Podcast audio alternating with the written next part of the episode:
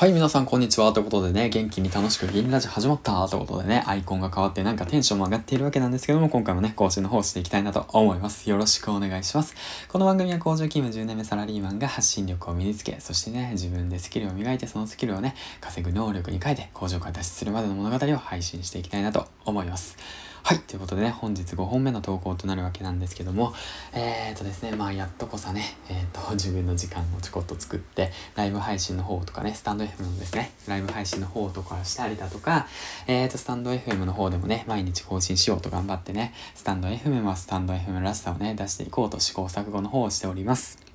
はい、ということでね。まあ、全部ねがやるのは難しいんですけども、やはりね、携帯でできるもの、うん、今あるこの環境を活かして、そしてね、このネットワークというものをね、構築しているものをね、しっかりとね、えっ、ー、とね、自分の資産に変えて、まあ、日々の学び、日々の経験、そしてね、僕の物語を、あの、共有していけるように、そしてね、それをね、元に自分でね、自分自身も成長していけるように、そしてそれを見ている皆さんが何か少しでもいいからポジティブになれるような番組をね、スタンド FM ともに、あとはヒマラヤとともにね、一生懸命作っていきたいなと思っているんで、今後とも応援の方よろしくお願いします。はい。ということでね、今回なんですけども、スタンド FM の方をね、配信、ライブ配信を3回目してみて、で、あとはですね、ライブ配信をしてる人の話を聞いて、気づいたこととかをね、話していけたらいいかなと思っております。はい。ということでね、またこれもね、少しでもね、皆さんの参考になれば幸いです。はい、ということで、えっ、ー、とですね、まあ、今回ね、3回目のライブ配信ということで、少しね、時間軸を変えて放送の方をしてみました。うん。1回目の放送は、まあ、夕方かな ?5 時から6時ぐらいにかけての放送。で、今回の放送は12時から1時にかけての放送。まあ、大体そうかな？で、あとはもう午後だから3時から、あ、2時から3時ぐらいにかけての放送ですね。夜のライブ放送まだしてないんで、まだ何とも言えないんですけども、ざっとね、そのライブ配信をやってるね、まあ、結構やってる方からあのにねその教えてもらったんであの一応シェアしたいなと思うんですけどもライブ配信をする上でやっぱ時間帯によってそのリスナーのねその層が変わっていきます。まあそれはまあ当たり前の話なんですけども午前中配信する方っていうのは例えばじゃあ8時から10時かな？に配信にしたらえっ、とね意外と主婦の方たちが多かったりか、うん、するわけなんですよね。でまあ昼間の放送はサラリーマンだとか昼休みのサラリーマンだとかあとフリーランスの方が多いですね。であと夕方の放送は学生の方が多いイメージですね。うん、そういった形でね時間帯によってそのリスナーのその層が変わっていくってことを意識するといいよっていうことを教わったのとやはりその聞いてくれる方たちが多い時間帯っていうのはあのね朝えー、っと夜夜から夜が一番多くてその次に昼間が一番多くてその次の多くてその次に朝が一番多いんですよね。だからもしライブ配信をやり始めようと思ってる方はあのー、夜のね8時から10時ぐらいですね。うんを狙うのが一番ベストなのかなと僕の中では思いました。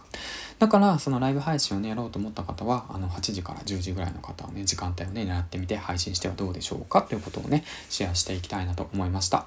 あとねそれと同時にあのこれねおすすめなんですけどもライブ配信をねされている方のながら聞きこれね、結構ね、学びが多いんですよ。うん。ライブ配信をするっていう方っていうのは、何かしらね、自分のトークとか自分が伝えたいことっていうものがねあるわけなんですよねじゃないとライブ配信ってなかなか勇気がないか勇気がねいることなんでねできないですようん、だから例えば営業スキルがあるだとかトーク術が人よりちょっと優れてるだとか、まあ、自分がね伝えたい思いがあるとかね夢を叶えたいだとか、まあ、例えば夜のね職業まあまあ、かやさん、まあ、知り合いのかやさんとスナックやっていたという経験だとかね、まあ、僕だとまあ夜にそのバーテンダーやってた経験だとかあるんで、うん、そういった少しねそういったスキルがある人たちがライブ配信をするわけなんですよ。うん。だからそういった方たちのノウハウを、あのね、ライブ配信をながら聞きするだけでインプットできちゃうんですよね。これほんとね、おすすめですよ。はい。だからそういったことをね、して自分でね、学び取って、それをヒマラヤやスタンド FM でアウトプットする。もう最強の勉強方法だと思います。はい。ということでね、今回はスタンド FM のライブ放送を3回聞いて学んだことと、ちょっとこういうまだ勉強方法をおすすめおすすめですよってことについてね、話していきました。はい。最後までご視聴ありがとうございました。ということでね、あと30分したら、えっ、ー、と、そうですね。保育園に迎えに行くんで、その後がね、まあ、もしかしたらライブ配信の方がね、できたらやれたらいいかなと思うんですけども、あのー、まあね、なかなか 嫁さんが怒るんで うん、うん、そうなんだよね。だからその辺ちょっと難しいですね。はい。ということで最後までご視聴ありがとうございました。できたらライブ放送の方します。はい。ではではではまた次回の放送でお会いしましょう。銀ちゃんでした。バイバイ